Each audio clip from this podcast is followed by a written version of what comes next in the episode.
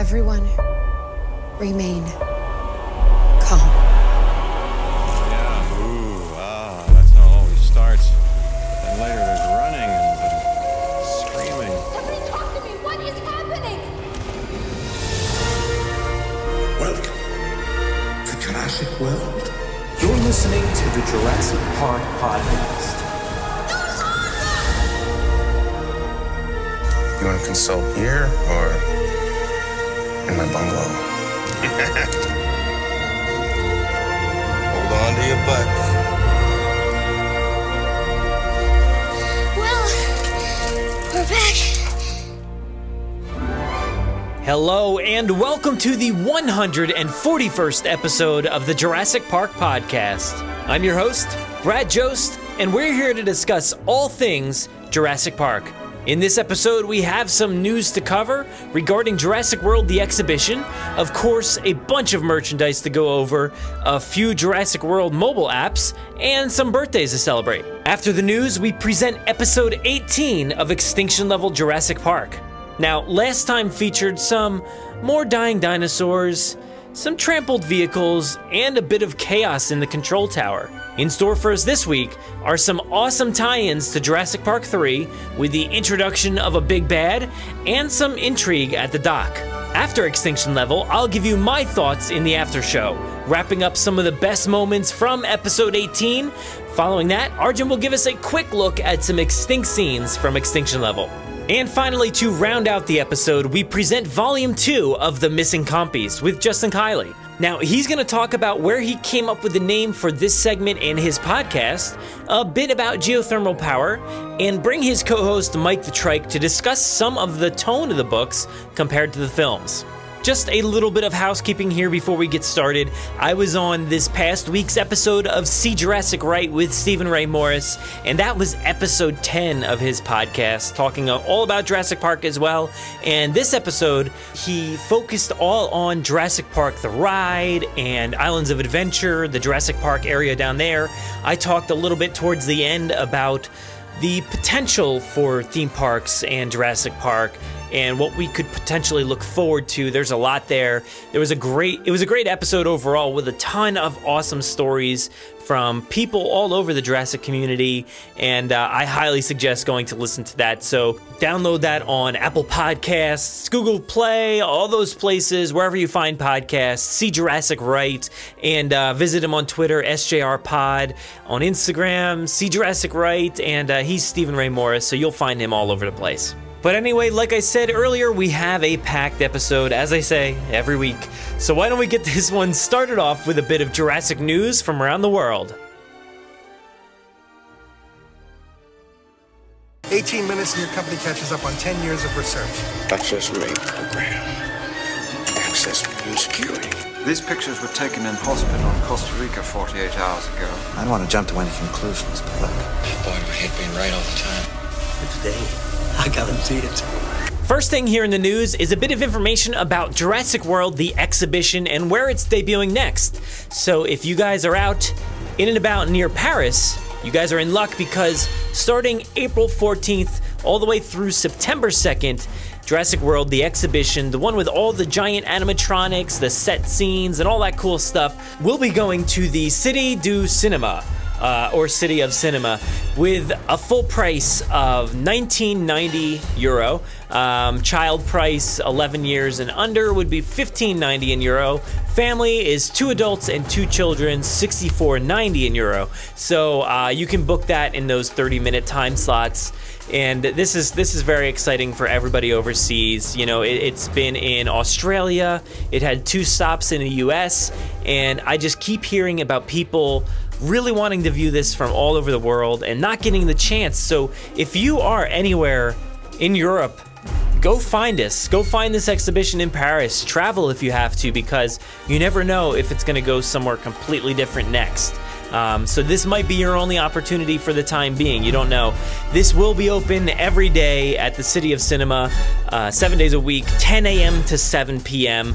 So check out the information in our show notes. We have the webpage there and uh, some more information. So check that out. Hopefully, you can all get out there to Paris and see this exhibition in person.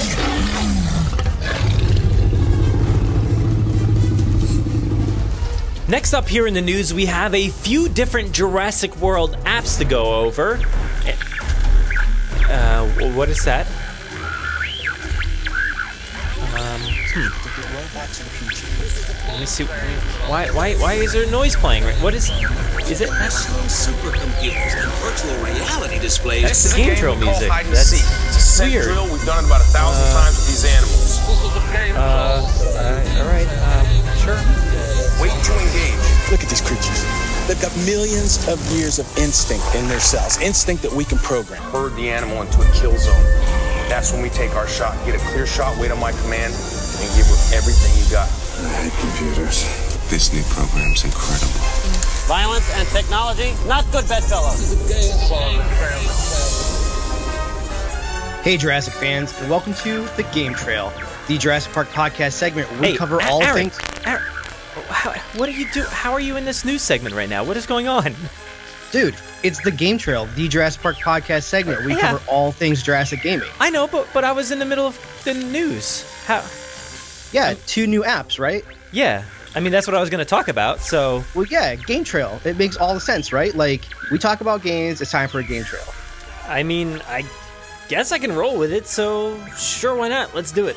All right, so this week there were two new apps announced for uh, Jurassic World Fallen Kingdom. Uh, one by Mattel and one by Ludia Games. Which one do you want to cover first? Man, I don't know which one's the more exciting one. I, I let's maybe go with the Ludia Games one. Uh, that one. Okay. That one's pretty awesome. All right, so the Ludia Games one, it's called Jurassic World Alive, and it's kind of like a Pokemon Go situation where you go about the city and you hunt dinosaurs and uh, you try to capture them, and then you like battle them against other people's dinosaurs. Um, what do you think about this one? Well, um, I guess my history with uh, uh, Pokemon Go was real short-lived.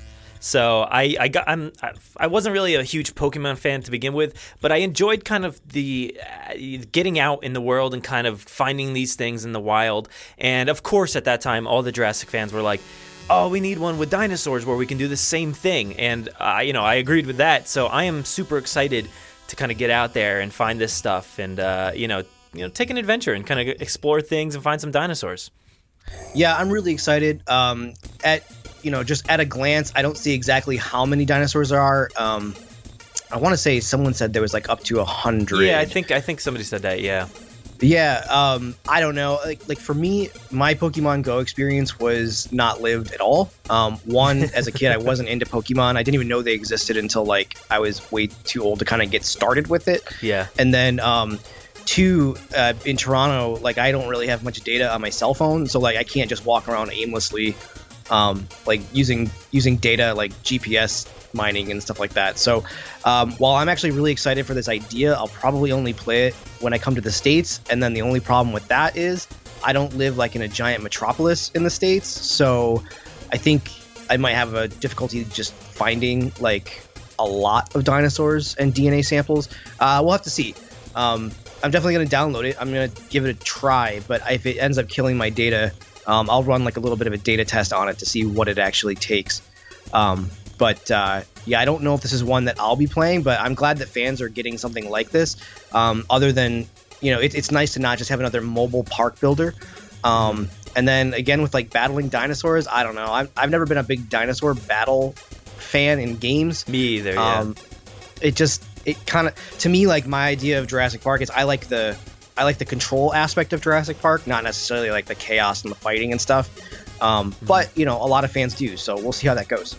Yeah, let me um, go ahead and read this little summary here. Uh, it says, They're alive and in our world. Dinosaurs have returned to rule the earth. They have fled Jurassic World on the unstable island of Isla Nublar, and they're roaming free in your cities and neighborhoods.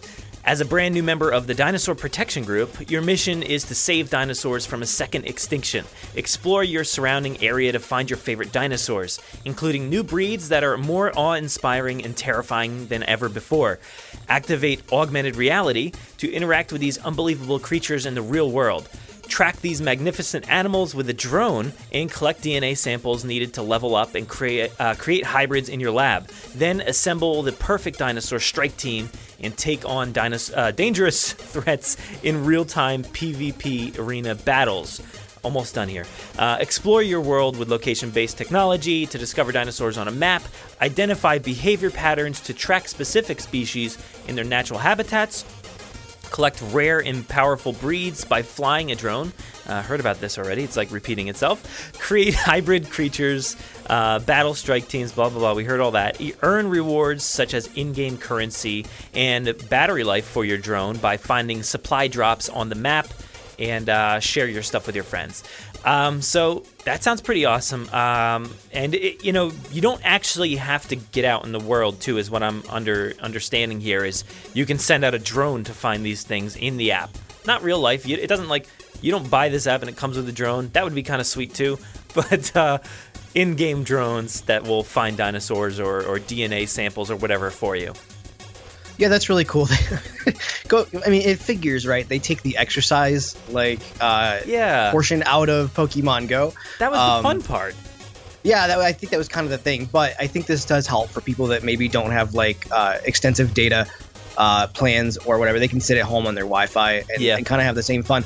Um, the, the one thing I'm reading here on uh, VentureBeat is that uh, Pokemon Go generated more than a billion dollars in revenue, and you have to imagine that a lot of that comes from in-app purchases. So this is going to be an app where you know they're asking you to pay money uh, here and there, and Ludia they've they've done that in the, their other uh, Jurassic games as well. So I don't think that's going to be um, a thing we can avoid for this one. Yeah, that's always the thing that makes me stop playing those games. Like I played Jurassic World the game and the Jurassic Park Builder game or whatever uh, for quite a while, but it gets to a point where it, it's almost like impossible to play this stuff without you know staying you know in constant contact with the game and or uh, you know buying things like coin packages and whatnot. And I, I don't I don't want to do that stuff. I just want to play the game. Uh, you know, update my dinosaurs, do whatever I have to do within the app with no extra purchases. But um, I'll play this as long as I could, as long as I can here. Uh, it's cool that you're part of the dinosaur protection group, which is cool. Um, and I think it's going to be awesome to kind of see these things with the augmented reality. Yeah, that'll be really cool. Um, so let's shift gears over to the Mattel app, uh, Yes. which got actually released. You can go download this now and check out the content that is currently in there. It's kind of tough since the toys aren't out um, officially in North America yet, uh, but um, they've got a new app. I think it's called is it Jurassic World Dinosaur Facts or Uh, it's just something? Jurassic World facts. Yeah. Jurassic World Facts, which is a really weird title uh, for a toy line. Like that, that doesn't sell me at all on wanting to download this. Um, as far as like just seeing it in in the store, because like I don't know, it, just feels like there's really not much to it.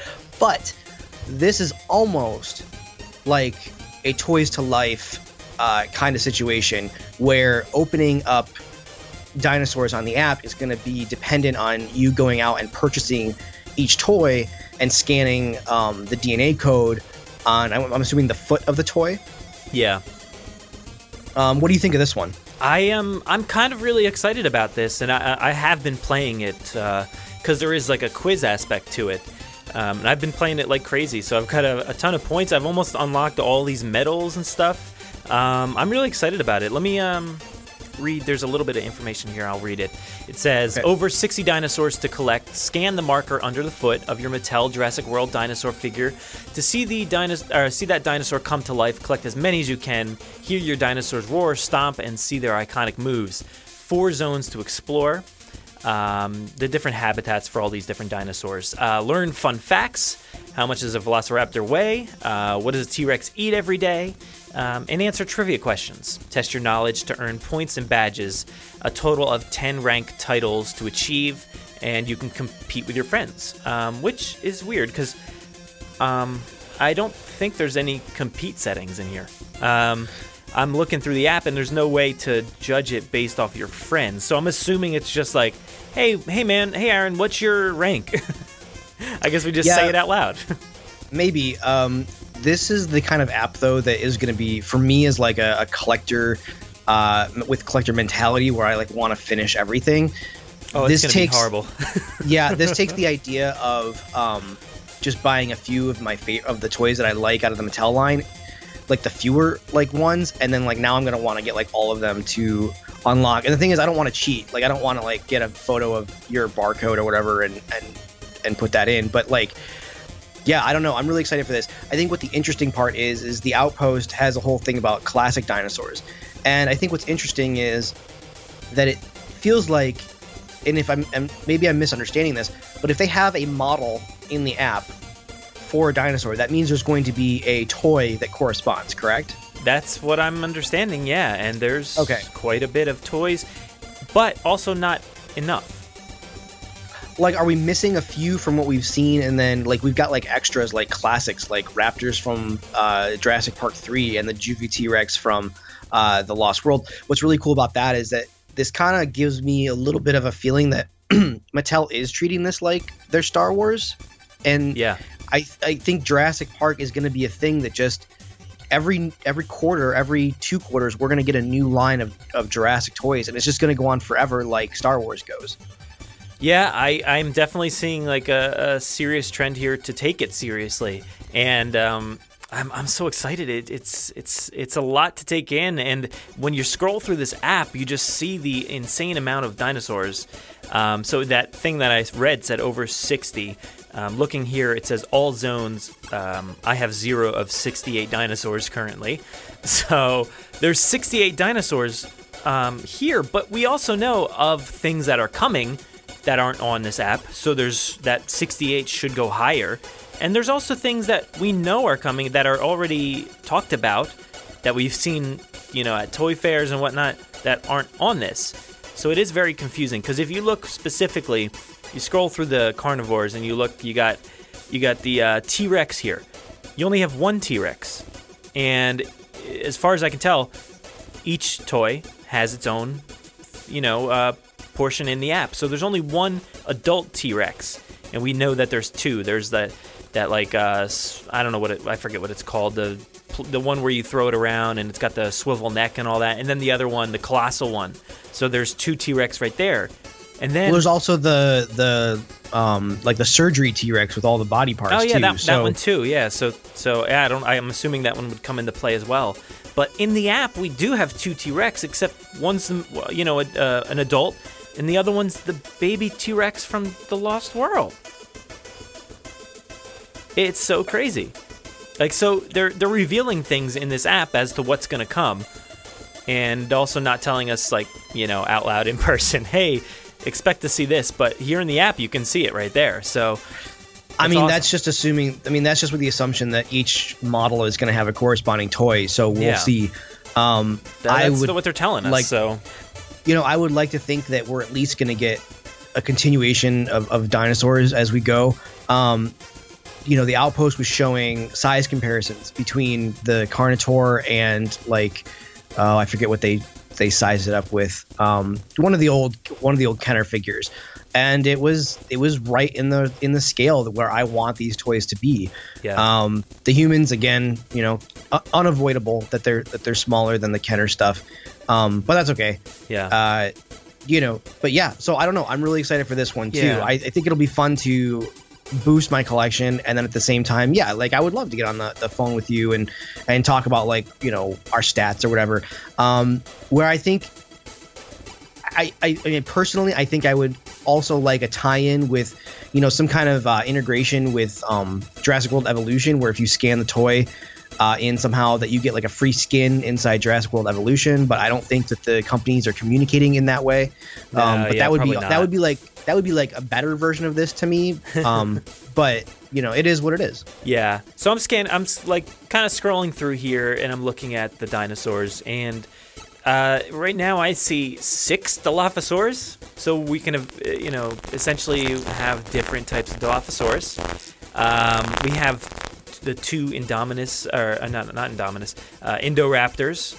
So actually, really cool backgrounds and stuff. You can actually like hold your thumb down and a flare appears, so you're like striking the flare, and um, you can sort of see these dinosaurs. Because right now, until you unlock them, you can't see them. They're kind of blocked out, or, or so. Right now, you can see the two there, um, and then what do we have? Eleven raptors, like just normal raptors. So that's pretty awesome. I I'm trying to see the designs here. It looks like there's like a Jurassic Park 3 design, potentially Lost World design, um, but some other, just some other random ones. It looks like different colors, um, and then we have like three blues. So there's um, those are separate from the 11. So it's just insane. There's oh my god, in this one you you know I I knew you would freak out about eight Gallimimus. How? Why? Eight different ones? Gonna have to buy three of each one. Gonna have to. Crazy. So crazy. I, I mean, I'm super excited about that. That they're paying attention to all these details that everybody wanted. Um, and we have the one mosasaur. We have a aviary here with seven pteranodons. Um, so and three dimet- uh, dimorphodons. And there, yeah, well, in the um, uh, uh, where, where was it? One of my favorites. Uh, where'd it go? Anyway, it was a Dimetrodon. Like I'm, I'm excited to have that. Uh, is, is that a dinosaur or is that just like a reptile? A Dimetrodon? Yeah. I think it's just a. It's a. It's not technically a dinosaur. Yeah, it's a I- I just- prehistoric reptile. I which- love that thing though. It's so cool looking. I love it, and I but I think that's why it's never been in a draft because that's a very classic. Like you're in first grade and you learn about dinosaurs, and Dimetrodon pops up, even though it's not a Dimetrodon, or even though it's not a dinosaur. Um, I think that's why though it's never been in a Jurassic Park movie is because Don't want to confuse they've all people. they've yeah they've never really wanted to veer away specifically from dinosaurs. I know there was rumors at one point that they were going to start doing like oh ice age animals and and other you know other ancient era animals and they've never veered away from dinosaurs. I personally appreciate that. Um, I just think that Dimetrodon kind of rides that line of Yeah. well if we if we start going in that direction, people are going to start to maybe confer ideas that you know we're moving on and um, i don't think they ever really wanted to give that mixed messaging however i would be 100% on board for a dimetrodon especially if it was green with yellow spots like the old kenner toy let's do it Yeah. Um, I don't know if you took a deep dive into how this app is portraying the island, but the, the there's a map of, of Nublar, and it has you know the different areas. It looks like there's uh, the golf course that we I think is we've seen before on the island. Um, it looks like there's the innovation center with the Mosasaurus pond, the aviary, and then you have a volcano up in the top, but also the old visitor center is on there too, which it has a monorail line connected to it. So I, that's not anything we saw previously in the movie. Um, so I'm wondering, is that supposed to be a monorail line, or is that supposed to be like the old, um, you know, tour vehicle line? I'm assuming monorail, since it kind of there's no differentiation between the two. Um, but that's just an interesting note. uh, yeah that's kind of weird um, but I'm sure it has nothing to do with anything, but it's just fun to point out.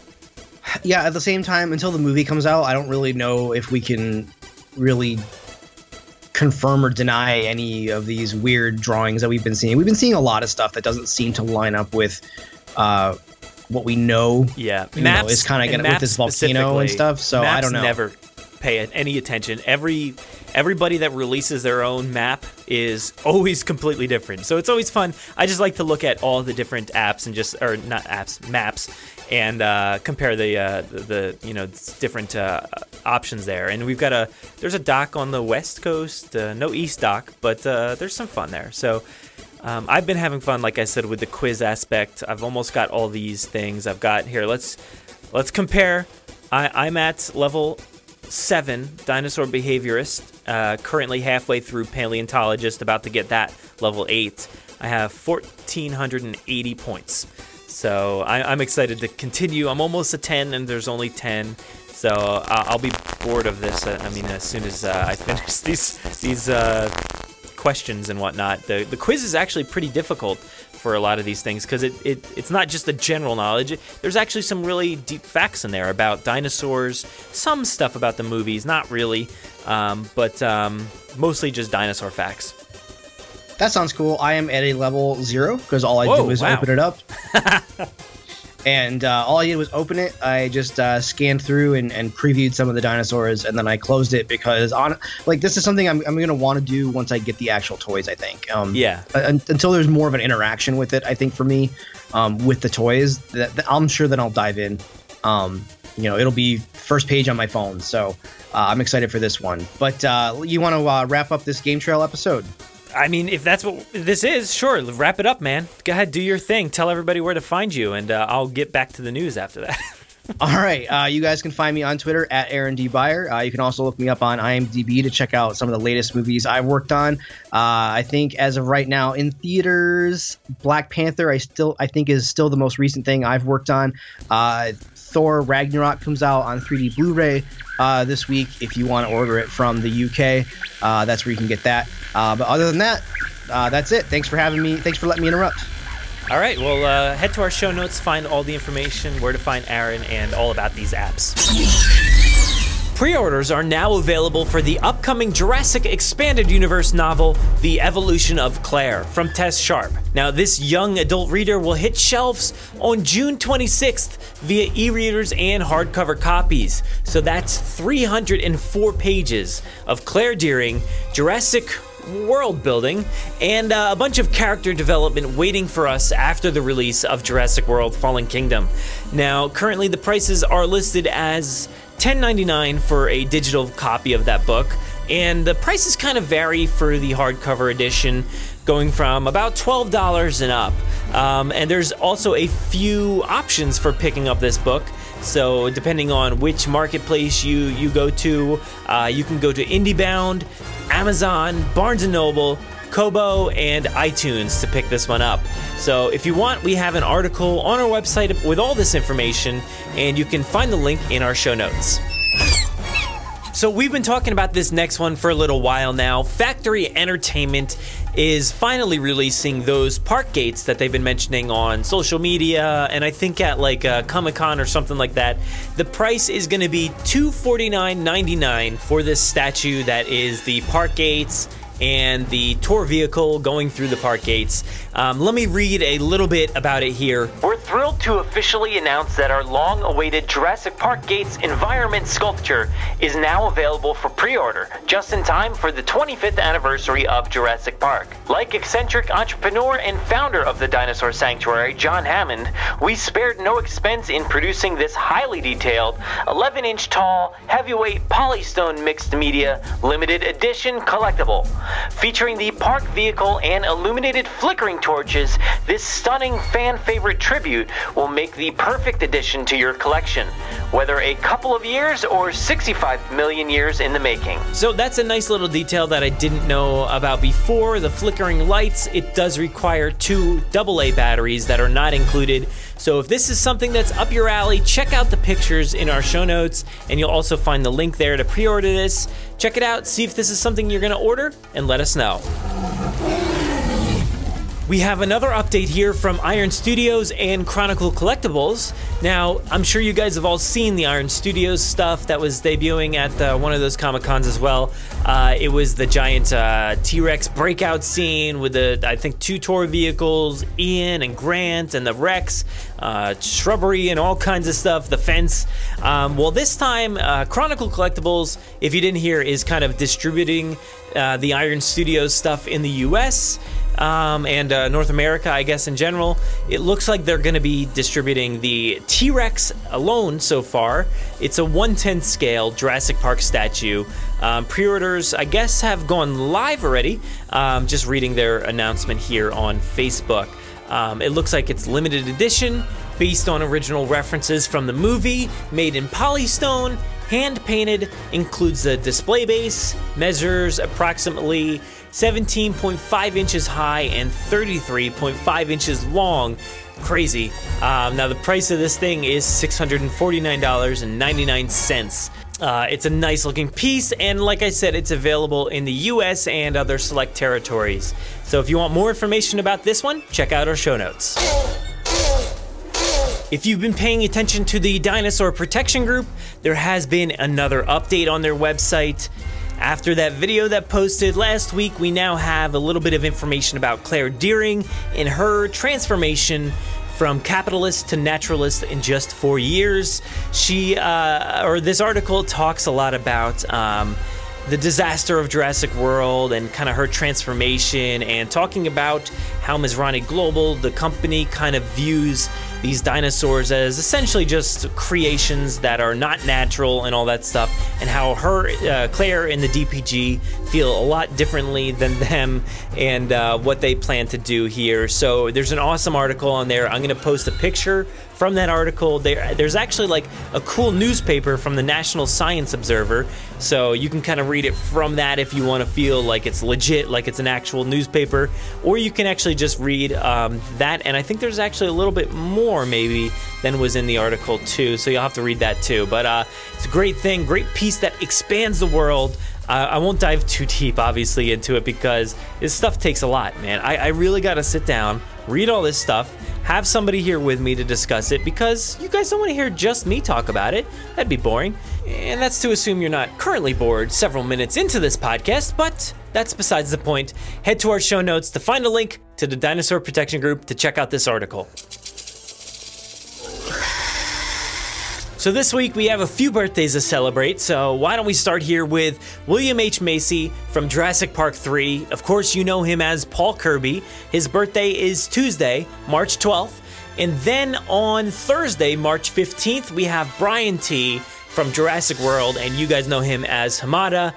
He didn't make it out uh, as easily as uh, William H. Macy did, so happy birthday to both these guys, and uh, make sure to reach out to them on social media find them on the street and just say happy birthday. Oh, there it is. There it is. And now, episode 18 of Extinction Level Jurassic Park. Previously on Extinction Level Jurassic Park. How are we doing, Jerry? We're losing them, Henry. I've got these new test samples of a new formula. Can you administer them to the animals? I'll go check on Raymond. Raymond, you don't look so good. I just came from Ryan. He's not doing that much better. Groceries, Christy. It can't be. Easy, Raymond. It'll be alright. I just need to check something.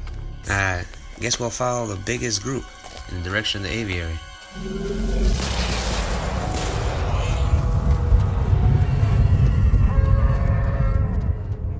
Damn creatures.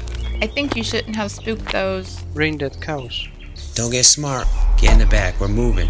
Good morning. What did I miss? Mr. Masrani left a half an hour ago for the harbor. We've been trying to reach him, and as well as the security detail out there looking for our visitors. Why would you be trying to reach the boss? We received a call from a United States Navy captain. Something about an outbreak? I don't know anything about these dinosaurs carrying diseases. Well, the US Navy thinks they do, and they want us off, so they can destroy the island. Get Masrani back! We're trying. I can give you the captain of the supply ship, which would take Mr. Masrani. Do that! Episode 18 Prevailing over Obstacles. In a harbor on Isla Sorna, the crew of a supply ship is unloading crates onto the docks. Moved from a stack next to the ship by a small forklift truck to a warehouse at the beginning of the docks. As the operator of the forklift drives from the fortified warehouse back to the docks where the crane operator yells from the ship's deck, down to another dock worker waiting there for the crates to come down. This is the last one! Hold on! Alright! Three more crates with InGen stenciled on the sides are lifted from the deck to be moved onto the docks. All three men are wearing yellow Jurassic Park safety helmets. The forklift operator just picked up two more boxes stacked on the dock and drives back to move the crates to the warehouse. Then he notices something appearing from the jungle and he stops. Leaning back with his arm over the side of the machine, he looks back at his co-worker on the dock. Hey, Barry, get a load of that. Points to where the road leads into the jungle. From the jungle down the road comes a golf cart type of vehicle, driven by Simon Masrani, bumping in their direction over the uneven road. The dock worker starts laughing. There's something you don't see around here every day. Guess he just finished at the golf course. From the ship, the crane operator shouts aloud. You, down below, watch out! The three crates are coming down towards the dock worker, and just in time the dock worker steps aside to take hold of the load and guide it down onto the docks. The forklift operator also turns back to his job, driving the small truck to the warehouse where Simon Masrani is parking his golf cart. Morning, sir. Nice ride. A little grumpy, Simon Masrani gets out, stumbling. All I could get to get me to this place. Then he changes his mood, seeing the humor of the situation. Guess it must have looked pretty funny. Then, quoting Columbus, Well, by prevailing over all obstacles and distractions, one may unfailingly arrive at his chosen destination. Masrani walks past the workers. And a good day to you too. And Masrani gets onto the ship, wishing each of them a good morning. To the crate operator, he finally asks, Can you let the captain know I'm on board? The sooner we can depart, the better. Will do, sir. Where can I find the mess hall? Through there. B deck. You can't miss it. Welcome on board, sir. Masrani acknowledges the welcoming with a nod and moves to the door, to which the crane operator had pointed. At the same time on the bridge of the ship, the captain is in having conversation on the radio, talking to the control tower. Yes, I received that message too, but frankly, I don't give a rat's. We'll be long gone before they arrive here. I don't believe so. No, I'm not going to waste his time on their bluff. Handle it. That's what he assigned you for, didn't he? Yeah, and a good day to you. The captain hangs up the horn, very much annoyed, talking to himself. Bloody hell, what an idiot. Then at the door of the bridge, the crane operator appears, leaning in. Captain, we finished unloading and Mr. Masrani just arrived on board, waiting on B. So we're done and ready to go. Great, prepare the ship so we can go. We'd better not stay too long. Aye, aye, Captain. The operator leaves the bridge to prepare for departure.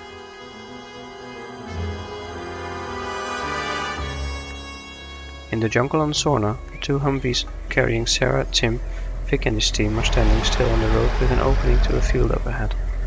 The air is filled with the large animals roaring. Is that a Tyrannosaurus? It sounds different. Tim, hardly able to speak, slowly shakes his head. Yes, different. The ground starts shaking.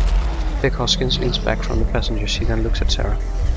That, my friends, out there in the field ahead, I'd say is Dr. Wu's wonderful new creation, Spinosaurus. Why is it roaring like that? I'll bet you found our visitor friends here. Go! They drive on slowly into the clearing. At the same moment, the Spinosaurus smashes through a metal fence, and immediately Laura stops the car again. Did you see that? Fence? It smashed right through. That's a new dinosaur? I thought. But it's huge. Yeah, three years old. Amazing what those InGen growth spurt genes can do, right? 18 months, it should be fully grown. I raised it, you know, until it got big enough, ready to find its own way. There, our visitors, going into that building. That building is not going to hold. At that remark, they are passed by the other car, going for the animal. Only the driver, guard Dennis, is still in the car. The other three guards had gotten out and are now climbing in the back transport area of Vic's car. Guard Bob, who just got in, knows. Alright, you better move us back. We don't want the attention of the Spinosaurus drawn to us. The other car drives for the attention of the animal. Dennis has a plan. Laura puts the car in reverse and silently drives back into the cover of the jungle. In the meantime, guard Dennis jumped out of the car, going for the animal near the jungle line, and he rolled himself quickly into the cover of the jungle, leaving the car rolling on towards the animal. Just as the visitors entered the building and closed the door behind them, the animal spots the car rolling for it, turning its head towards the car, rolling now in front of the beast. The car comes to a halt at the door of the building, bumping against it. From the cover of the jungle, they look at the Spinosaurus as it's smelling at the car and nudging it against the building. Distracted and disappointed by the empty car, the Spinosaurus howls shortly and looks around. From their left, guard comes out of the jungle, covered by the bushes from the side of the Spinosaurus.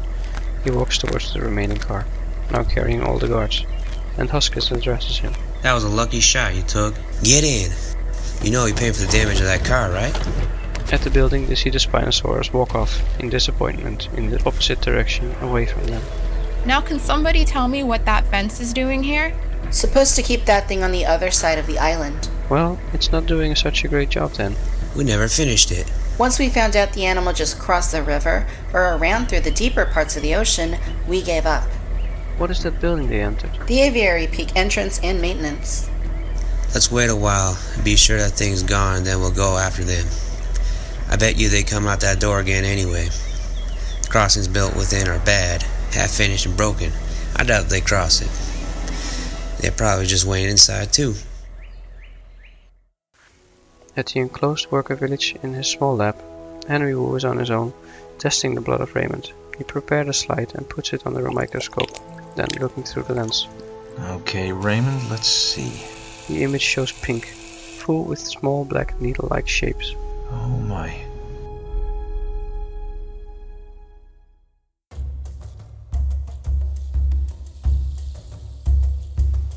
In this episode you heard some new voices, namely Garrett Grady Brown as the crane operator, Chris Bevan as the dock worker, Richie Hoggett as the forklift operator, and the JHN files John T as the supply ship captain.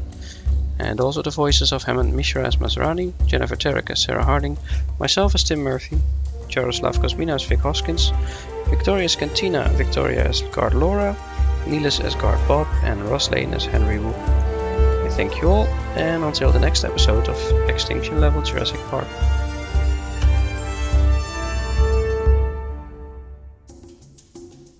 Well, there you have it. That was episode 18 of Extinction Level Jurassic Park. That one was called Prevailing Over Obstacles. Um, this one, I like this one a lot. It actually it featured so much great audio work here. I just loved it, uh, especially this first scene where uh, it's kind of like a change of setting here, a change of scenery, a little bit different than usual. We have, um, we're down at, uh, I guess, at the dock, one of the docks on the island. Um, there's a supply ship there with a bunch of crew unloading InGen crates onto the dock. And uh, they're doing their, their stuff. They're just kind of paying attention to their work. And off in the distance, they see uh, Mizrani just like hurtling down in his golf cart towards the dock, ready to get off this island. We've continually heard over and over again that he's got to leave, he's got to get out of here. And uh, at this point, of course, we know that there's an incoming threat, a potential destruction of this island inbound, and Mizrani doesn't know anything about it yet. So, um, but uh, he's hurtling down, like I said. The dock workers are poking fun at him. Later on, he kind of acknowledges how interesting that must have looked but he kind of he gets on board the supply ship and heads towards the mess hall um, and then it kind of switches over to the captain of the ship who's in the bridge and uh, he's on a call with the control tower and he seems to be informed as to what's going on. He's already heard about the navy's message i guess he got it too and doesn't seem to care. He's just like uh, it doesn't matter. I think they're bluffing basically and i'm not going to bother Mizrani with the message uh, because we're gonna be long gone. Who cares? It's bl- it's a bluff. Whatever. They're not gonna blow up the island. That's sure, certain, sure. I, I mean, sure. Um, but they begin to pre- uh, prepare for their departure. I don't know why this guy is so sure about them not uh, blowing up the island. Maybe he's like, he's talked to the Navy like way too many times. He's like, they, they do this to me every week. They're like, we're going to blow up the island and they don't. They don't. It's like the the Navy who cried wolf or something. I don't know, but um, anyway, we we go back into the jungle on Sorna with Sarah, Tim, and and Vic Hoskins' crew that are out there after their vehicles were trampled. Now they're all in two vehicles, um, and their their vehicles are, are not they're not moving. They're sitting still because they hear a bunch of roars off in the distance, or, or you know, one uh, roar from a dinosaur, single dinosaur, I guess. And uh, who is it? Uh, Sarah was like, uh, "Is that a is that a T Rex? It sounds a little different or something." And, and Tim's like, "Yeah, does sound like a T Rex, but different." So they start moving, and they eventually see that um, the Spinosaurus is there, and they're freaked out, of course, and Hoskins is there, kind of like, he, dude, he is so creepy, man. Like, uh, you know, Yaroslav's really bringing this thing to life, or this character to life, because he's sleazy. You know, like that's just how he was in Jurassic World. Same thing here, and Hoskins is like, oh, that's uh, Dr. Wu's wonderful new creation. Uh, the Spinosaurus, the thing's roaring like crazy in the background. Hoskins is is pretty positive that it's going crazy due to the unwanted visitors on the island, and of course, the thing smashes right through that giant fence that looks completely impenetrable with like spikes off of it and it just it was huge. There's no chance, right? That it could smash through that, but you, we know it did. It did it in the movie. Um, but uh, Vic Hoskins kind of relays that this Spinosaurus is three years old but the size was due to the growth spurt genes, I guess, that InGen has kind of been placing into these animals to get them to that appropriate size for, you know, the awe and wonder and the spectacle that you want from a theme park. So 18 months and the thing's fully grown, which he makes mention of, which is crazy. And like I always talk about, how do we know how these dinosaurs are supposed to look like? You know, everybody's pointing fingers at uh, you know the creators and whatnot that they don't look like natural dinosaurs and blah blah blah whatever. But stuff like this that we have to worry about, like you know, growth spurts and, and weird genes and other animals and stuff placed into them. So, of course, they're not going to look natural. And Hoskins made an uh, interesting point that he raised this thing until it got too big and started to get a little too crazy. They couldn't kind of contain the thing. Um, so that's an interesting point and uh, one that I, I, I want to hear more about Hoskins and like what I know this is backstory here, but what happened even before this? Kind of interesting to me. He's like the uh, opposite of Owen in a way, creating this or nurturing this uh, Spinosaurus. But um, from there, one one of the vehicles kind of stops when the thing breaks through, and the other one continues. It has way less people than it should in the vehicle. I guess most of them got out previously, and they joined the other vehicle. Uh, but in the vehicle, as it's kind of barreling down, is one guy, the driver, who has a plan apparently. He his plan is to dive out of the vehicle, you know, typical movie stuff. Diving out, rolling, he's fine. Um, but the vehicle rolls on towards the Spinosaurus. Um, and as we know, the Spinosaurus like is, broke through that fence. The Kirbys and Grant and everybody and Eric, they just heard like their cell phone ringing and oh, you know, paint and tile plus or whatever. So they're sprinting now towards the aviary building that one up on top of the hill, and um, so that you know they get inside there. The um, the guard, like I said, he dives out of the truck. The Spinosaurus is over there, and the car goes towards the Spino. Um, of course, the Spino does not catch the visitors as they're entering the building. Spino does spot the car, and uh, I guess it kind of stops against the door of the building. Um, but since there are no humans inside the vehicle, this crazy Spinosaurus is really disappointed. He's like, eh, I really, I'm hungry. Like I, I need some food, and there's nobody in this vehicle, so I'm gonna get out of here.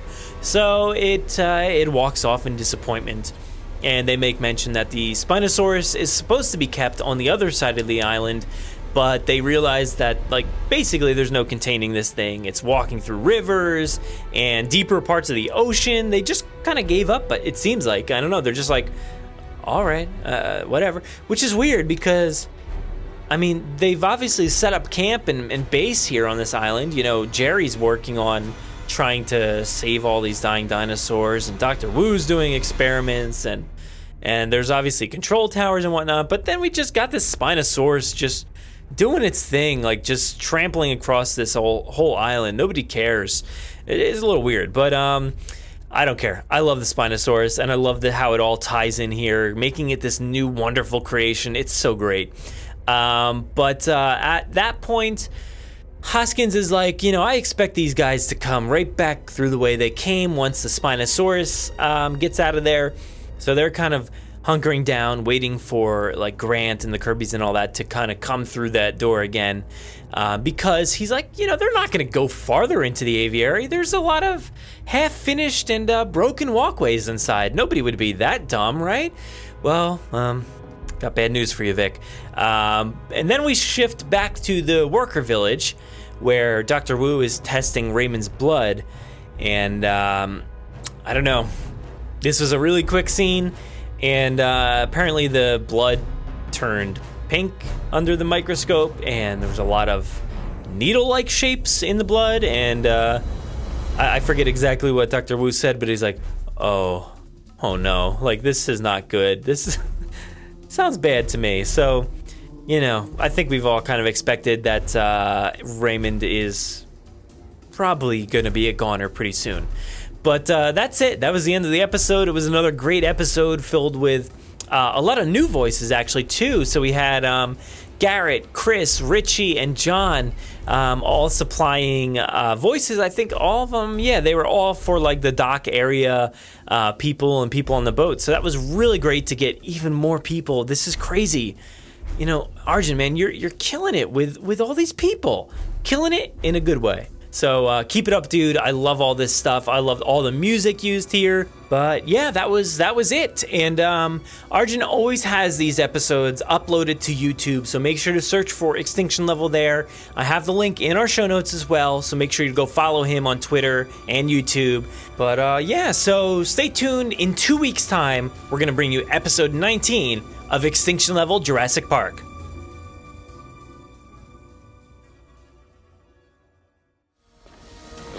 Job. Don't you mean extinct? Extinct scenes, or scenes that didn't make the cut into extinction level. Like most fans, I too dreamed of bringing the full cast back together. The first screenplay started with bringing back Alan, Ellie, Ian, Sarah, and Lex around one table with John Hammond and the sergeant named Maston, a role that in essence went to Hoskins for extinction level. Tim would at that time still be serving in Afghanistan. John Hammond, 90 years old but fit enough, explained to the group that there had been developments on Isla Sorna that worried him. The health of the environment deteriorated.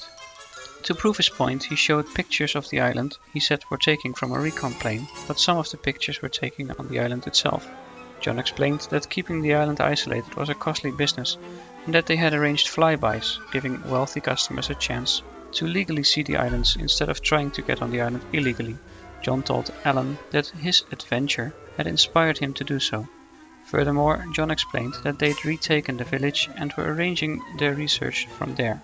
This enraged Malcolm in a way that we've heard for Sarah in episode 12 of Extinction Level, storming out.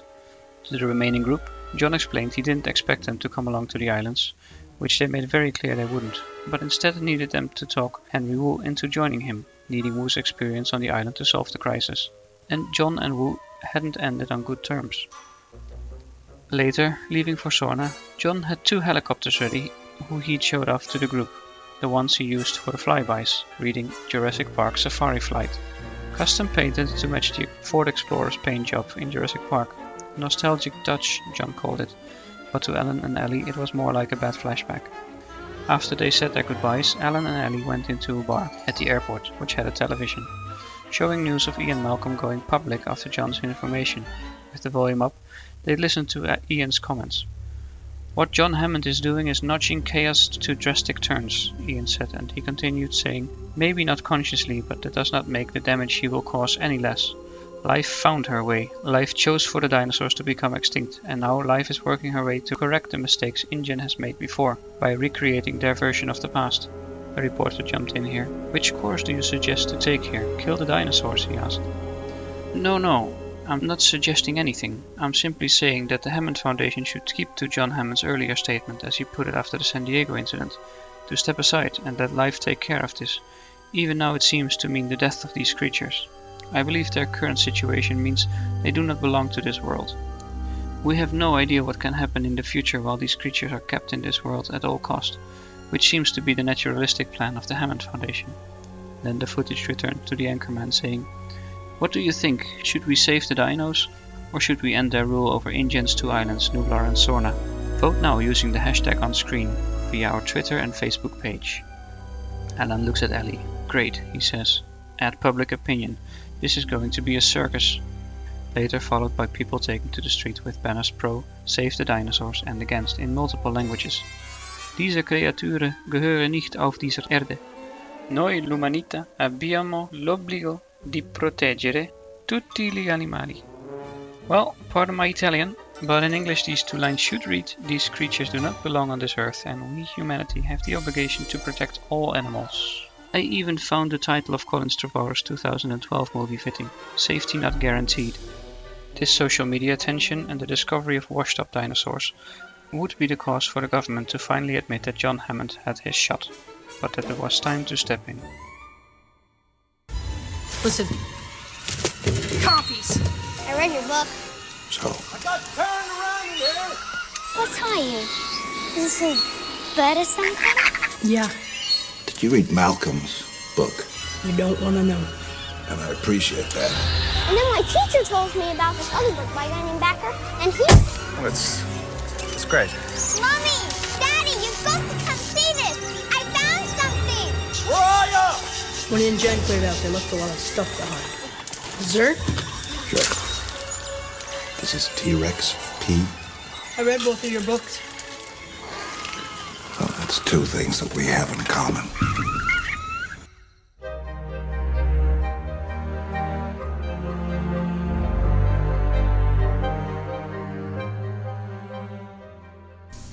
Hi guys, and welcome to the Missing Compys segment. I'm your host, Justin Kiley, and I'll be joined a little bit later on in the segment by my co-host and good friend, Mike-The-Trike.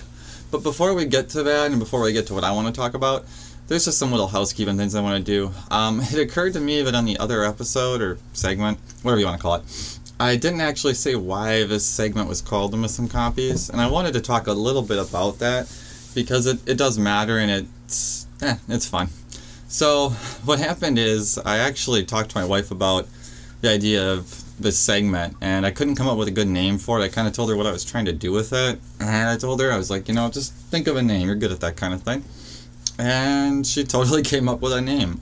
So I wanted to go over what that name means, and then what this segment is kind of aimed at, and then we'll get on to our other topics for today's segment. So basically, the Missing Compys is a play on words. It, it's two things. Uh, it stands for the missing comparisons. That was the first thought I had, and that's what I mean by that is it's the missing comparisons from the amazing film series of Jurassic Park and Jurassic World to the amazing novel written by Michael Crichton. Um, there's really no one talking about this. I mean, not even in the media, and with Jurassic World Fallen Kingdom coming out and getting so much backlash in the media for being too silly or too crazy, even though they're pulling a ton of stuff from the Michael Crichton novels. Like, that annoyed me. So I thought, well, somebody should, you know, talk about that. And then, of course, I listened to the podcast, and I know that Brad uh, and Jennifer get um, questions in the mailbag all the time about certain things from the book. And so I thought it would be a really fun thing to really compare all the films to both novels Michael Crichton's Jurassic Park and, of course, The Lost World. So that was the first part of where the name came from. The other part was actually just a plot point that they got rid of for the first Jurassic Park film. A plot point I really liked and I really wanted to talk about, and it, it's the missing Procompsognathus. Um, so, the Missing Compys. And what I mean by that is that that dinosaur, and I think it's a fan favorite, showed up in the Lost World and definitely did some carnage. That animal was a huge part of Michael Crichton's original Jurassic Park novel and a huge plot point. And so I thought it would, you know, it's kind of worked. I mean, missing comparisons, the missing Compy, right? You know, comps like Compsognathus. So that's why it's called the Missing Compys. And what I'd like to do in this segment is basically really break down Michael Crichton's original novels with all four films and, of course, soon to be five. I have lots of ideas for segments, and then, of course, if you guys want to write in, I'm sure Brad Jost can forward those to me or tell you where to reach uh, the other podcast I'm on. So, however you guys want to do it. Um, but I hope you enjoy this segment. It means a lot to me. Um, I've been a Jurassic Park fan as long as I can remember. I saw the film when I was very young and it, it scared the crap out of me. And I'm really excited to talk about it with you guys. And hopefully, I can get a couple of you that maybe haven't read the books to read the books because they are really, really different and they do fill in a lot of the plot holes that are in all the films, um, even the newest one. So if you you know you you want that background, the books are a really good way to do that, and they're just really good reads. Um, and actually, speaking of that, real quick before I go any further, um, I love all the movies like with a true passion, like all of you. Um, I love some of them more than other ones, but they're still like all four. I just I love them all, including Jurassic Park three, the redheaded stepchild for some reason. Um, but we are going to talk about the books, and of course, we're going to kind of critique the movies a little bit because there's stuff in the books that is either just plain better or just so different that it you know it's stuff we'll talk about. But if we ever sound like we're like trashing Jurassic Park or any of these films, we're not. We're just talking, you know, uh, generally with a drink in hand, and we're just talking about these movies that mean so much to us. So please don't send a hate mail. We love Jurassic Park. We love them all. There's, you know, the first one is a masterpiece. I've seen it probably a hundred times. I've probably seen the other ones at least fifty. I don't know. I've seen them all a lot. So just again, you know, we're not trashing the movies. We are simply critiquing them and probably going to talk about some of the potholes and weird things that happen in them, and then how that relates to stuff that happens in the book, which either will explain that, or we'll just talk about why they didn't do it like the book, because there's a couple cases where I think they should have. Um, let's get into today's segment. Oh, and before I forget, um, my wife is actually probably going to be doing an intro for us. So if you're wondering why the intro changes like back and forth, it's probably because of the order I've gotten these out to Brad.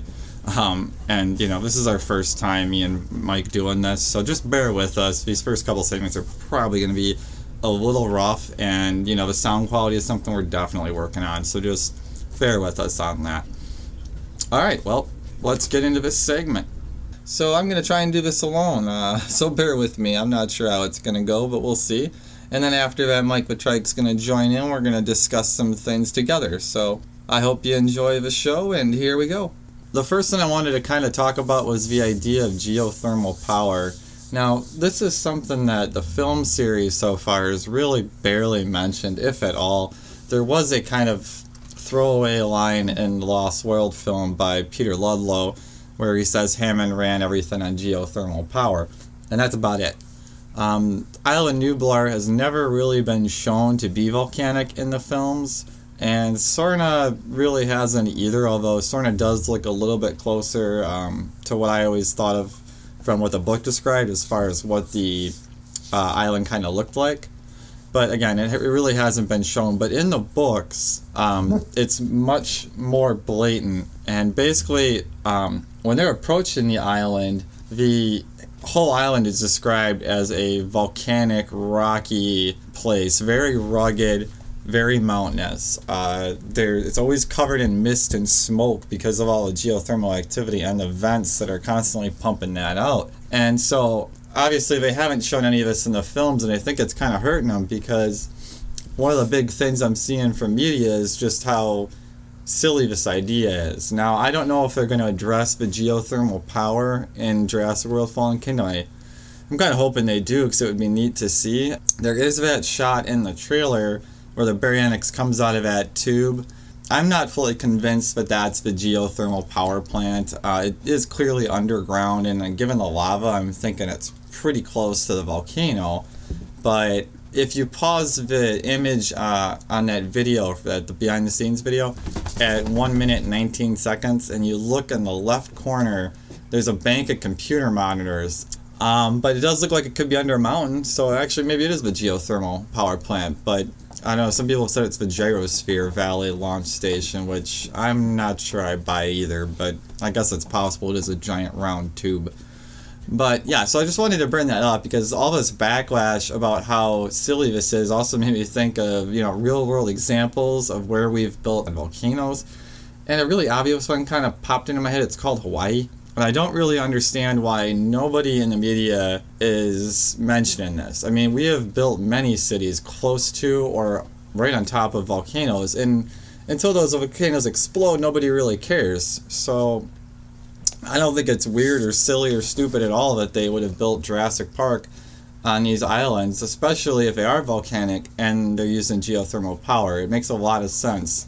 A volcano would be very good for that, and it really is in line with the book. And the other thing I wanted to comment on was the idea that this is just Transformers with dinosaurs. I know some people have been kind of saying that because of the explosions. And again, to pull back to the book, you know, the first Michael Crichton novel ends with the Costa Rican government firebombing the entire island. So the island, Island Nublar, does get destroyed by fire in the book. So again, Jurassic World Fallen Kingdom is pulling from the book, I think, to kind of, you know, give us this fiery end to the island. And although it's not being carpet bombed, it is a volcano. And I mean, between the two, I think the volcano is a little cooler than just seeing a bunch of planes carpet bomb the island like they do in the book. Moving on from that, the other thing I wanted to talk about that popped up in the recent trailers uh, that is directly from the books and gives me a lot of hope that the movie is gonna pull is gonna pull more stuff from the books. It's Little Baby Blue. Now, in the book, there's no blue. Uh, the Velociraptors are nothing more than killing machines. In fact, they're pretty much the equivalent to Jaws. Um, or, I suppose, in the first film, too. There's really not much personality there.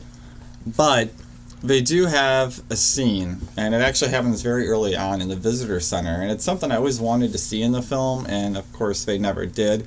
Uh, in the original Jurassic Park film, as you all know, we get the infant Velociraptor. It's like just out of the egg, and Grant's kind of holding it, and then we hear the scream, and the camera cuts to the adult pen. Um, in the book, it's a little different. When Tim is when they're getting a tour, basically, it's a walk-in tour. They're being led around the visitor center by a gentleman named Ed Regis, not John Hammond. John Hammond is actually pretty hands-off in the book as far as the tour goes. Also, Wu, I think, gives them a bit of a tour. And it's Wu that takes the main characters from the film and then into the nursery. And the nursery is described as a circular room, all white, with incubators, like a hospital room, and toys all about. And in that room, there's a woman who's watching a baby velociraptor. Uh, the velociraptor in the book's a little smaller than what we're seeing in the clip for the film. It's only described as a foot and a half long. Uh, they say it's six weeks old. Now, I assume from the trailer that Blue, baby Blue, is a bit older than that. I mean, I don't have a measuring tape, but she looks like she's maybe three feet long. Uh, she also has teeth. And in the book, the little baby one does not have teeth yet. Uh, they haven't grown in. But one thing I have heard some people kind of commented on and saying, you know, why is it doing this? This is silly and stupid. Is in the trailer when Owen rubs uh, its chin, and you can kind of hear the little blue making like clicking noises or purring noises. Yeah, that's straight out of the book. Uh, in the book, the little baby raptor actually jumps over the girl's head who's watching it and into uh, Tim's arms. And it proceeds to rub its head right into his neck. And while it's doing that, it kind of makes these little purring noises. It's kind of, you almost get the idea it's like a cat. And, you know, it's a cool scene, and it's something that, you know, the first film couldn't do because at the time they just didn't have the technology to possibly do that. I mean, CGI was just coming about, it would have been too expensive. Um, I don't think it was ever even storyboarded. But obviously now with technology, we can actually do that. And so I really like seeing that that scene was in the trailer. Obviously, the room is different. I couldn't tell you where that is. I know some people have been speculating it's the visitor center. I actually think it might be the visitor center. I just don't think it's in the room with the mural with the raptor on it. I think it's in the building, but in a spot we've probably never seen in the films. I mean, they did the same thing with the garage in Jurassic World which was attached, and we never saw that in the film. Although it was mentioned in the book. Actually, in the book, it was a, a much larger garage. It held all the Explorer vehicles and the two gas powered Jeeps. But um, yeah, so I mean, it's an exciting thing for uh, us book fans to, you know, finally see some of this stuff come into life. And it just makes me think of the fact that even 25 years later, and now five film or no, four films in with a fifth coming out, they're still pulling most of their material from the first book in the series. I just can't believe they're still pulling out of that book. And Jurassic World had a lot of scenes that were inspired by scenes either in the first novel or in the Lost World novel because the Lost World film is absolutely nothing like the book in any shape, way, or form. Uh, but it is a really great novel, and actually, I'm probably going to get some hate for this. I much prefer Michael Crichton's The Lost World novel to the film that was based on it, mainly because the film wasn't based on it. There's only one scene in that entire movie that comes from that novel, and it is the trailers going over the cliff. Although in the book they do not fall down to the water, they just fall down a steep cliff and nail the ground and then crumple up like a tin can. So it's still pretty different, even that scene. Uh, but most of the scenes in that book have never really made it into the film, or if they have, they're all in Jurassic Park 3 or Jurassic World. So it's kind of a cool thing if you're, uh, you know, into seeing where they get their ideas for these movies. This is a lot harder to do when you're just by yourself.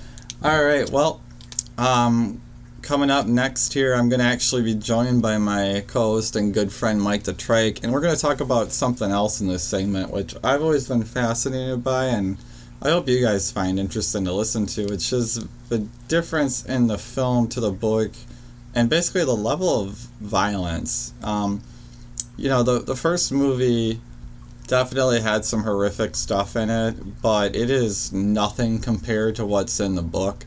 And I thought it'd be fun to kind of look at that and really dissect, you know, I don't want to say the kills, but, you know, the kills that are in the book. And, you know, in the book, I think the dinosaurs are actually far scarier because of the reality of it. Um, you know, the film's got its dark moments, but, you know, it's a PG 13 movie. It's not rated R, and that's good from a standpoint of, you know, making a lot of money, and we all got to see it at such a young age. Uh, but you know, it'd be interesting to see what would have happened if they would have done a much more faithful adaptation of the book and kind of gotten that tone a little bit closer. So I'm going to bring my buddy Mike in and we're going to kind of talk about that. And we're just going to go over two scenes um, or two sequences, and they're actually both sequences that appear in one way or another in one of the four films. So we'll break that down, and hopefully you'll enjoy. Oh, and speaking of a devil, here's Mike walking in. Why don't you say hi, Mike? What's going on? Hey, Mike. Okay, so we're talking about the tone of a Jurassic Park book versus the film. So you're only how many chapters in are you now, Mike? Uh, 17? Yeah, I think that sounds about right. All right, so we're going to be talking about two key sequences from the book and kind of how graphic they are compared to the films. Now, what's what's the most graphic thing in the films that you can remember? The most graphic death, I guess. We are talking about death here. yeah, you know, it's hard because there really aren't that. I was gonna say really nothing's really that graphic. I mean, you can't go too far with PG thirteen. Okay. Um, I don't know if anyone is more graphic than another. How about uh, how about Eddie getting his body ripped in half by two T Rexes in the Lost World and torn in half like a chicken? Oh, okay, yeah. I, I didn't remember that one. Yeah, it's a pretty good one actually. I really enjoyed that death. Um, sucks for Eddie though. Nah. But no.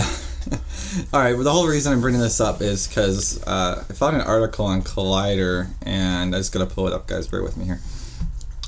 All right, so I found this article on Collider, and it was uh, James Cameron talking, uh, I guess, a Titanic. I'm assuming it was for the Titanic Blu-ray that came out a couple years back, and he basically let slip that he was trying to get the rights for Jurassic Park. Now Spielberg beat him to it, but only by a couple hours. And um, I'm going to try and read this quote here, and then we'll discuss it. So his quote is, "But when I saw the film, I realized that I was not the right person to make the film." He was because he made a dinosaur movie for kids, and mine would have been aliens with dinosaurs, and that would not have been fair. Dinosaurs are for eight-year-olds. We can all enjoy it too, but kids get dinosaurs, and they should not have been excluded for that. His sensibility was right for that film. I'd have gone further, nastier, much nastier. So that's James Cameron's quote, and it kind of got me thinking about this and the two scenes from the book that we're going to talk about because they both exist in the films, but they're nowhere near as graphic. Um, and they, I don't know. We'll we'll decide which one's better. So, Mike, do you remember the uh, the raptor sequence in the book and how it opens up? The well, Well, the, okay, you're right. I'm There's sorry. no raptors involved yeah, in the book no, yet. No, you're right. How the, the kid, the body, The kid. yeah, the kid. Uh, yeah. Um, I mean, comes into the hospital, um, pretty much just mangled. Yeah, mauled. Ma- yeah, sorry, mauled. Um, gaping wounds. Yeah, down to the bone. Yeah. I mean, it's described in great detail. He's he's cut up. It looks like he went nine rounds with Freddy Krueger. I mean, he's just sliced up. He's covered in drool and slime. Um, you know, and his his death is pretty pretty crazy. You remember how he dies? Um, yeah, convulsing on the floor as he uh, vomits up blood and everything. Yeah, it's it's a scene straight out of a horror movie. I mean, he yeah he explosively vomits blood. I think all over the doctor and uh, and the the doctor's like nurse dude, and uh, yeah, it's a graphic scene and um, it's you know it's paralleled in the movie. We have the raptor with the cage, and of course uh, you know it's a famous scene where you've, uh, forget his name. I think it's like oh man, what's his name? Do you remember what the guy's name was that lifts the gate? Joffrey, right? No, that's Uh, Game I of can't Thrones. think off the top of my Uh, head. all right. Well, the guy, someone's probably out there knows what that guy's name is, but um, guy that raises the gate, you know, the raptor runs, and by running, I, I always got the feeling. I guess it ran so quickly that it pushed the gate back and overrode the locking mechanisms, and he gets like, how would you call that? He gets sucked into it. Yeah, that's pretty much how I it mean, looked. it- That's how it looked. It's a cool scene. I don't. I always have a lot of questions with that scene. I just don't know how or what that raptor was doing to get that guy about ten feet into the air, and it's just. Oh, yeah, you know, yeah, he goes down, up like- and down. I always think of it as reverse Jaws, whereas Jaws on the water, she goes left to right. He's up, you know, going vertical up and down. It's it's a cool scene, but I'd have to give the edge to the book. I even though you don't see the raptor in the book, you see the damage that that animal can do, and I think that's actually um, scary. To me, that's scarier. I Oh, yeah. mean, I'm not a huge blood and guts gore hound, but I like that in the book you really see like this is an animal that's designed to, to tear flesh and you know, and it does it effectively. And I I like that if you know if Cameron's saying he's gonna probably make it nastier and you know aliens with dinosaurs. I mean, I think Cameron, I take that as he would have probably done something that's more in line with that rather than what Spielberg did, which was kind of again the Jaws thing of you don't show anything until halfway through the movie. I mean, in that scene you see, I think it's eyeball, which is creepy. Don't get me wrong, it's creepy. It's it's an awesome scene, but it's just I don't it doesn't have that gut punch that I think the the book like if you open a movie with uh, young kids just cut to pieces, exploding blood. I mean, it would have it would have set a different tone, and that that's Oh, for something. sure. Like you're not that far in the book, but the book has a very different tone Oh yeah. than than the movie. Like the movie is very like ooh ah, and I think the book starts more with just you know oh god sort of thing. um, so I thought that was kind of something to talk about. Excuse me. And then we got the other scene I wanted to talk about, which is um, something that they they kind of stole and put into the Lost World film, and that would be the uh, Compys. And it's part of a whole plot line that they dropped for the film, but it's a huge part of the first book, and it's it's actually where our segment and podcast gets its name, the missing Compys, because they were totally missing from Jurassic Park, but they all showed up in the Lost World. Um, Mike, do you remember that scene? Um, Oh, I'm sorry. Which should be- particular yeah, one? sorry, Because there's should be actually specific. two. Uh, no, yeah, the, the girl attack is pretty close, actually, like violence wise, or like a graphic wise. The only difference, I mean, there's differences, but there's one Compy that bites her, not uh, like a mosh pit, like in the film. Uh, Yeah. But, I mean, they're poisonous. Supposedly. Oh, trust me, they are. uh, they- they're they're. There's a whole plot point we're gonna get to with uh, with that and how the Lost World didn't bother to mention that they were poisonous and had a guy fall over a tree and drown slash get eaten because he was tired. That's that sounds wonderful. You don't remember that when Dex, Dex, uh, Dieter Stark? remember he's yeah. like running in the river. That Okay. scene makes a lot more sense if you realize that they are poison, and every time they bite him, they're injecting more and more poison. So by the time he gets to a log, that he is done. But it does you- make more sense. Yeah, if you take out the I- poison, I did have a problem with that I, scene. yeah, I did too. I love the blood though. Blood in the river, that was cool effect. But yeah, I always had a problem with that. I never understood why he like falls over and just that's a Yeah. Like I don't care how tired you are, you're gonna try and Oh, do a little more than that. so I mean, you know, I'm so yeah. Well, we'll talk about that scene at some point. but no, I was talking about the um the poor uh, midwife uh, that Oh, yeah. walks. It. She's in the they're in a hospital on Costa Rica, and she walks into the the dark The baby's nursery. room, yeah, Mhm. nursery, and then Mike, why you know what happens? You can do this part. Um. Well, she uh, goes in. The lights are off initially. and It's a she- horror movie. it really is a horror movie. Yeah. Um. You know, she sees some figures moving in there. Um. She thinks they're birds. And yeah, she thinks they're birds because she heard the little chirping Mhm. from the next room, and uh, I guess birds are known to uh, fly in the windows there. That's- so Actually, yeah, that makes me want. Well, I suppose though it is Costa Rica. They don't. They probably just leave their windows open twenty four hours a day. I would assume so, unless they got air conditioning. Yeah, right. so, uh, yeah. So she just assumes, you know, there's birds in there. So, uh, but when she opens the door, she sees some three. Uh, I think it was three, three or four. It's three toed. Yeah, bloody three toed tracks. Yeah. I believe they were covered in blood. I don't. She, she didn't see the tracks or anything right away. It was dark. Well, whatever. I think eventually they. I know eventually though she does see them. Right? Well, yeah, yeah. but I'm. Just, Am I just skipping saying. ahead? No, Yes. my bad. Yes, all dinosaurs that were theropods had three toes. Way to go. Hey, we gotta learn something on this podcast. Come on. But uh, yeah. Um, opens the door, sees the figures. Wasn't sure what, and uh, turns the lights on. Or no, she doesn't turn the lights on. never right? does, no, no, she- she uh, she scares them off. Yeah, that's after she f- basically she sees she finally figures out there's a Oh, lizard. yeah, yeah. And it's like it's like on a crib and it's on the back.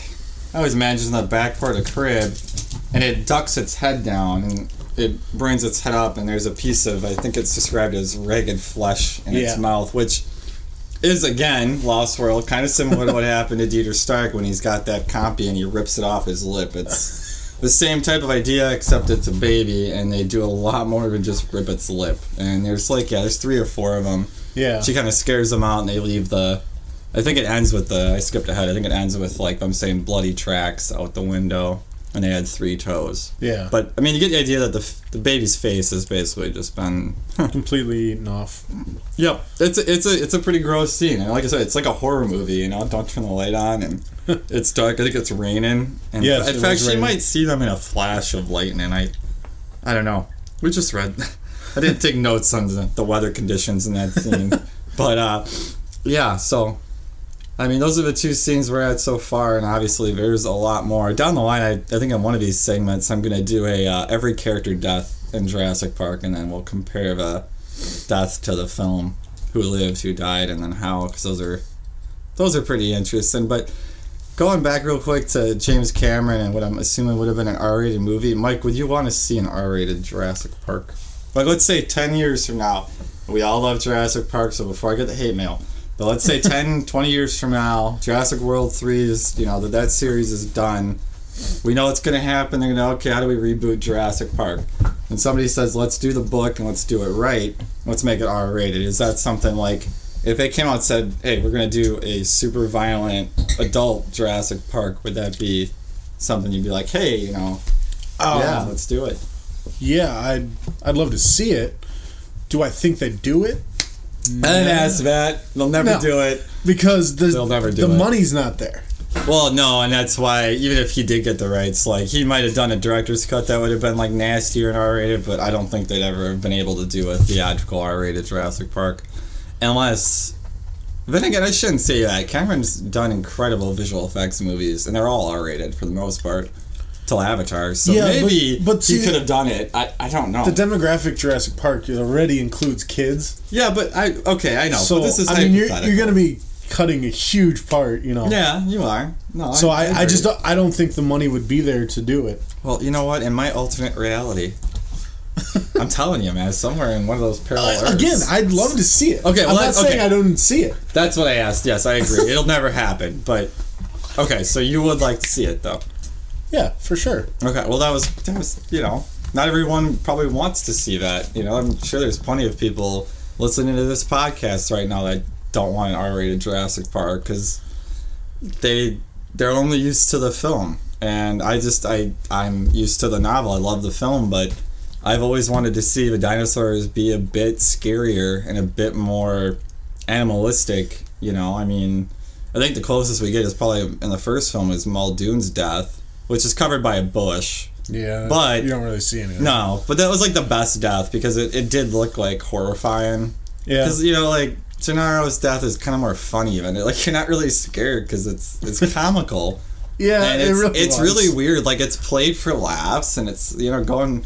If you watch it, it's just like oh, that's awesome because it's a T Rex. But yeah, it's just it's kind of a jokey scene. Well, yeah, I mean, and you don't see Arnold; you just see what's left of his arm. So I mean, it, there's no death there. It's not. Yeah. Yeah, it's scary, but it's kind of anticlimactic. And I mean, I always wanted to see Arnold, uh, like do. I always figured there was a well, there is a deleted scene there because originally they were gonna have him um, be chased by one of the raptors and attacked outside, and then the hurricane hit, and so they couldn't get Samuel Jackson to get back out on the Oh, out to Hawaii, so they had to cut it. That's why they have that arm there. Ah. Oh, That also explains why that makes no sense that there's just a random arm behind the door, which I always wondered about. I was just like, I don't understand. Is there like a locked closet back there? And then it's, you know, I mean, it's just. Well, it's just like the raptor itself. How, why is it behind those? Yeah, but that one I could buy more because we don't know what's behind there. Maybe there is an alcove, but his arm literally just seems to kind of pop out of a wall, and I think there's a door, but I I don't know. I. You know, I've seen the movie at least 300 times, and I, I don't think I've ever been able to explain that scene to me. No, it doesn't. just, it, it, it doesn't, doesn't really make, make a whole lot of sense. sense. No, it's awesome scene, but yeah, it just doesn't doesn't work for me. Um, but we're totally getting off on a tangent. You know what? Eventually, we have got to do like top 10 WTF moments of each movie, right? I mean, you know, there's there's definitely 10 moments in each film that I can pull for a WTF video. Um, yeah, for sure. But all right, I guess uh, I guess that's that's pretty much. it. You got anything else to say on an R-rated Jurassic or those two scenes? No, I think you uh, pretty much covered everything. All right, well then this is uh, Justin Kiley, Mike the Trike, and we are signing off.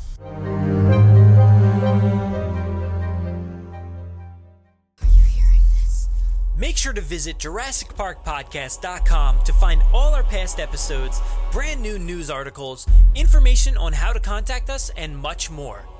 It's a great source for everything related to the podcast and, of course, Jurassic Park and Jurassic World. Head to JurassicParkPodcast.com and help us build a great community. Anybody hear that?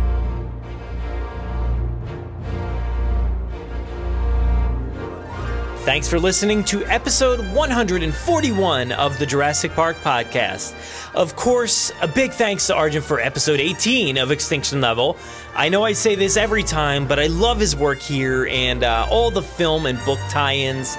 I think it really bridges the gap so well between the past and the present, and it actually makes me think differently about what happened behind the scenes in all these films. I don't know if that does the same thing for you, but uh, if you guys know anybody who's not listening to this segment or listening to his stuff on YouTube, let them know that they are seriously missing out. Also, thanks to Justin Kiley and Mike the Trike for a great deep dive into all things Jurassic Park on paper. I am so excited to hear more from Justin and Co. Um, on how these books differentiate and just all the the little details that maybe the films missed out on. I think.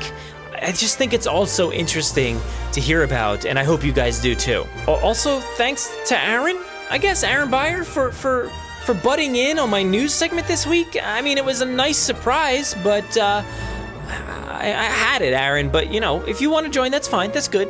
I'm good with it. And I hope you guys enjoyed our chat on uh, the upcoming Jurassic World apps, and uh, maybe maybe Aaron will butt in again sometime soon. If you want to interact with us, we do most of our work over on Twitter at Jurassic Park Pod. We're also on Facebook at facebook.com slash Jurassic Park Podcast, and our Instagram handle is at Jurassic Park Podcast. You can listen to us via iTunes, Google Play, Podomatic, YouTube, our website, or wherever else podcasts are found. So make sure to subscribe to automatically get new episodes every week. If you haven't already, please give us a five star review in iTunes or a great review wherever you listen to the podcast. It will seriously help out our rankings and make it easier for fans like you to find us.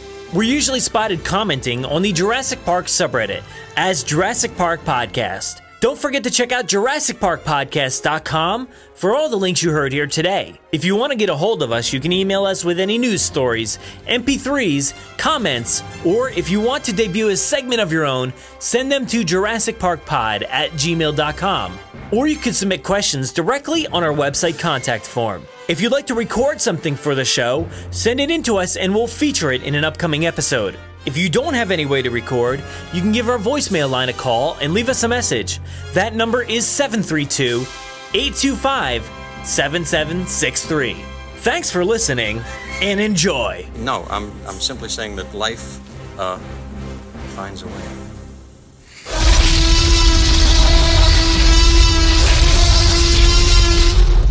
Five minutes. Drop what you're doing and leave now.